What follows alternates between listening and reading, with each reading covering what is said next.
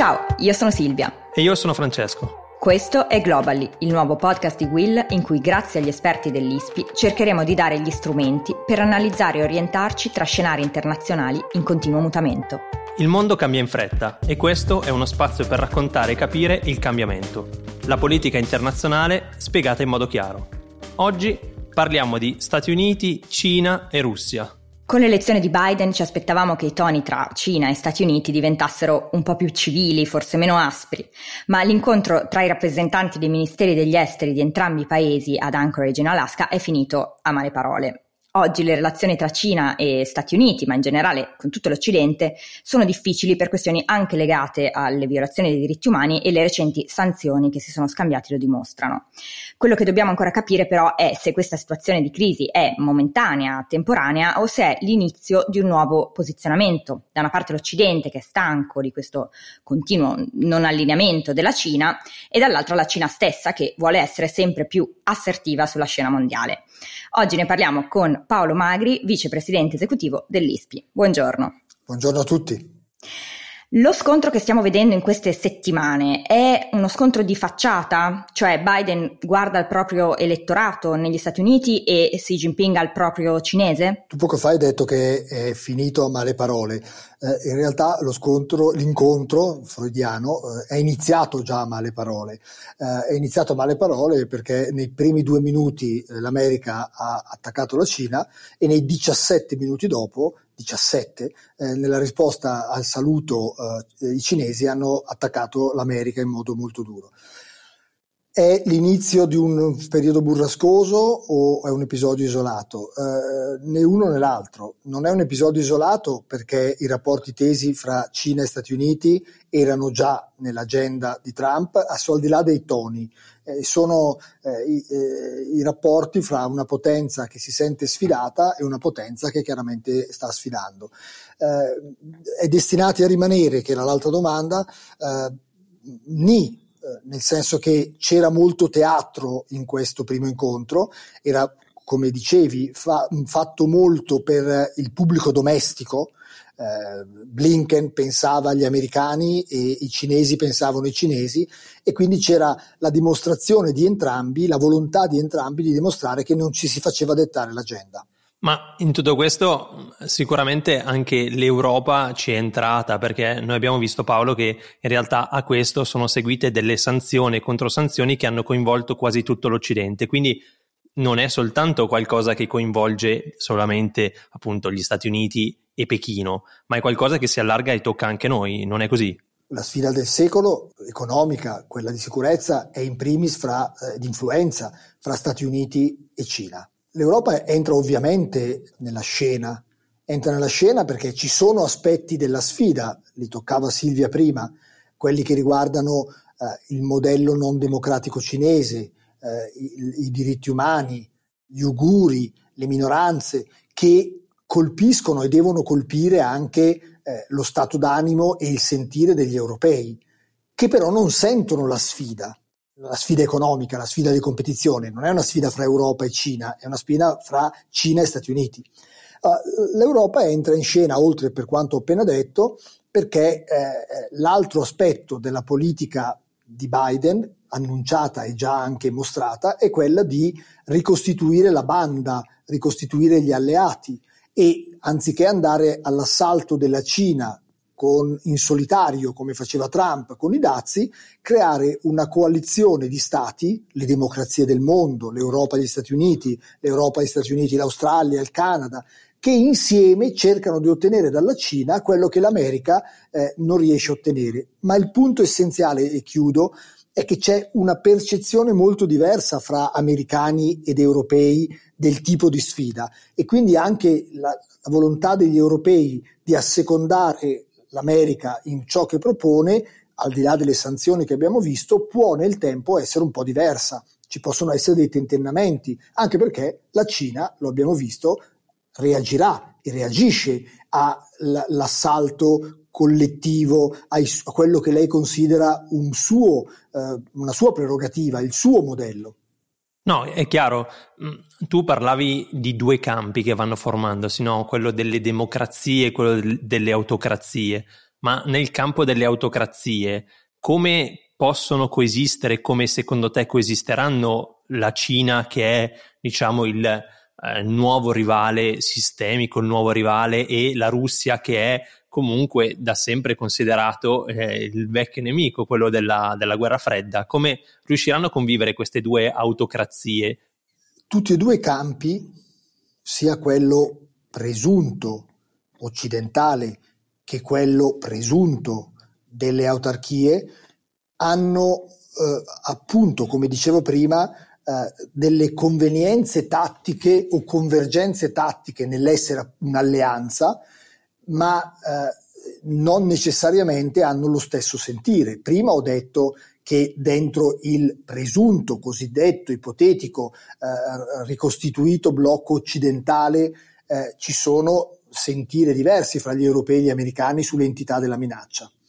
E, e, e, ci sono anche fra i paesi asiatici che, che, con la Cina sono molto vicini e che hanno un po' di preoccupazione in più ad irritare troppo la Cina, pur essendo ascritti al gruppo delle democrazie occidentali.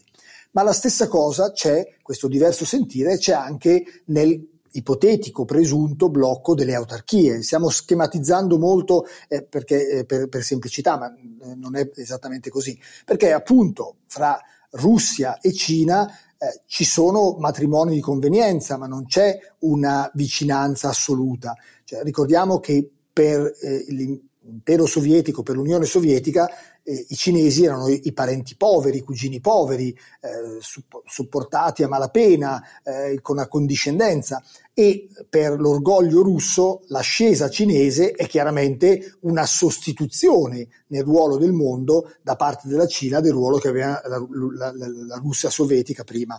Poi eh, ci sono le convenienze tattiche, da quando sta, c'è stata l'invasione in Crimea e poi le sanzioni occidentali alla Russia, la Russia ha lanciato chiari segnali di guardare con attenzione alla Cina e di ricostituire un'alleanza e le, l'esempio p- più plastico di questa possibile convergenza, che però un matrimonio di interesse, l'abbiamo visto dopo questo viaggio eh, di Blinken e dopo che, che Biden ha accusato Putin di essere un assassino, un killer. Abbiamo visto che dopo questi giri diplomatici i due ministri degli esteri, quello russo e quello cinese, hanno risposto insieme pochi giorni fa dicendo che l'America non si provi a, a mettere in discussione la nostra autonomia e la nostra eh, competenza sui temi domestici interni, che non provi a sfidare il nostro modello. Eh, quindi questo è, è, è, un risultato possibile di questo assalto congiunto alle autarchie che poi fra di loro cercano di collegarsi, di eh, rafforzarsi l'un l'altra, pur non amandosi necessariamente. Una è un gigante, la Cina, economico, l'altra, la Russia, è ancora un gigante nucleare, eh, ma eh, chiaramente c'è un unbalance, una differenza fra i due molto forte. Ecco, e questo cosa significa per tutti quei paesi asiatici che stanno in mezzo, no? la Corea del Sud, il Giappone, ma anche l'India, l'Australia, la Nuova Zelanda? Significa quello che significa per noi eh, l'essere in mezzo fra Stati Uniti e Russia, che da un lato eh, ci si indigna, si ha preoccupazione per quello, noi per quello che la Russia può fare, Navalny, eh, il non rispetto del, della territorialità di stati come, come l'Ucraina, eh, ci si indigna, eh, ma eh, come si indignano i paesi asiatici sulla Cina nel Mar Cinese meridionale, su quello che succede a Hong Kong, su quello che potrebbe succedere a Taiwan, ci si indigna, europei come altri paesi asiatici, ma c'è la prossimità che ti obbliga a avere un rapporto con una, un gigante, la Russia come gigante geografico ed energetico, la Cina come gigante geografico in termini di popolazione ed economico. Tradotto vuol dire che, per esempio, tutti i paesi asiatici che dovrebbero accodarsi all'America nell'alzare il dito contro la Cina, tutti questi paesi vedono nella Cina il primo partner economico. E uno di questi paesi, l'Australia, ha provato nei mesi scorsi a alzare il dito in modo indignato sul tema Hong Kong, sul tema libertà e mancanza di libertà in Cina. Il risultato è che la Cina si è scagliata eh, in termini di eh, politica commerciale, cioè con dei dazi nei confronti dell'Australia in modo fortissimo, eh, con una, un problema molto serio per l'economia australiana.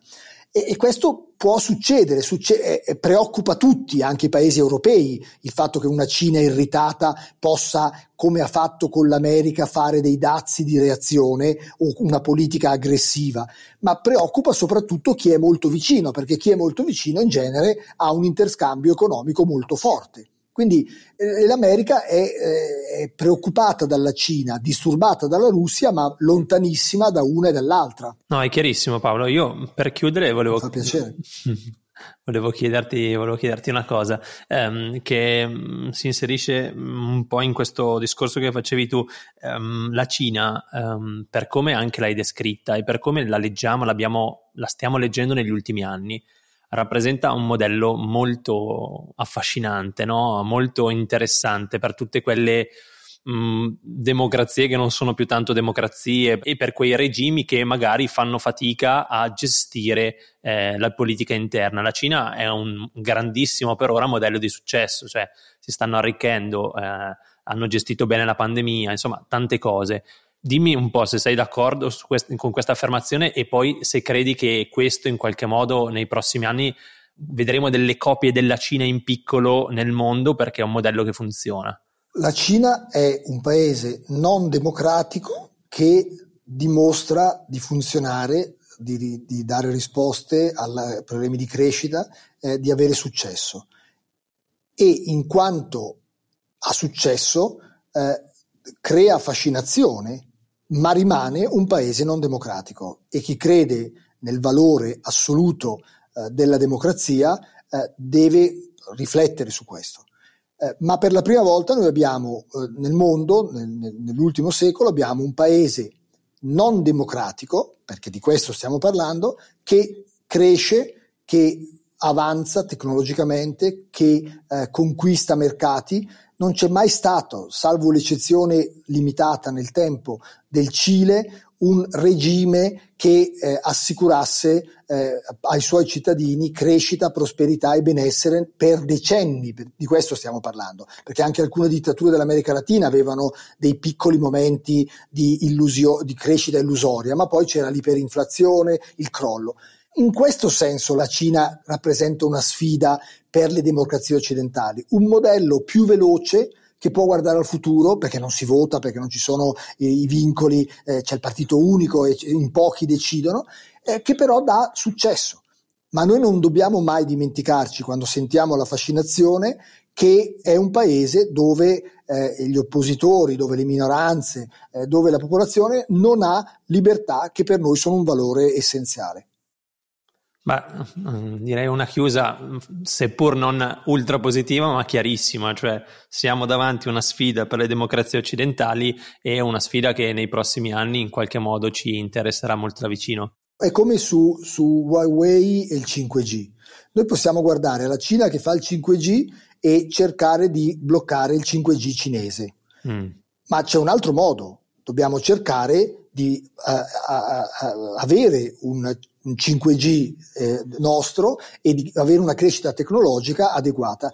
Per le democrazie c'è la stessa sfida, possiamo passare i prossimi anni a puntare il dito sul modello cinese o possiamo nel puntare il dito concentrarci su come fare funzionare meglio eh, le, le nostre democrazie che hanno tanti acciacchi, ma come diceva Churchill non c'è modello migliore per gestire in libertà la vita delle nostre comunità organizzate. E con questa chiusa positivissima io ti ringrazio Paolo e ci sentiamo per il prossimo podcast. Grazie, grazie a tutti.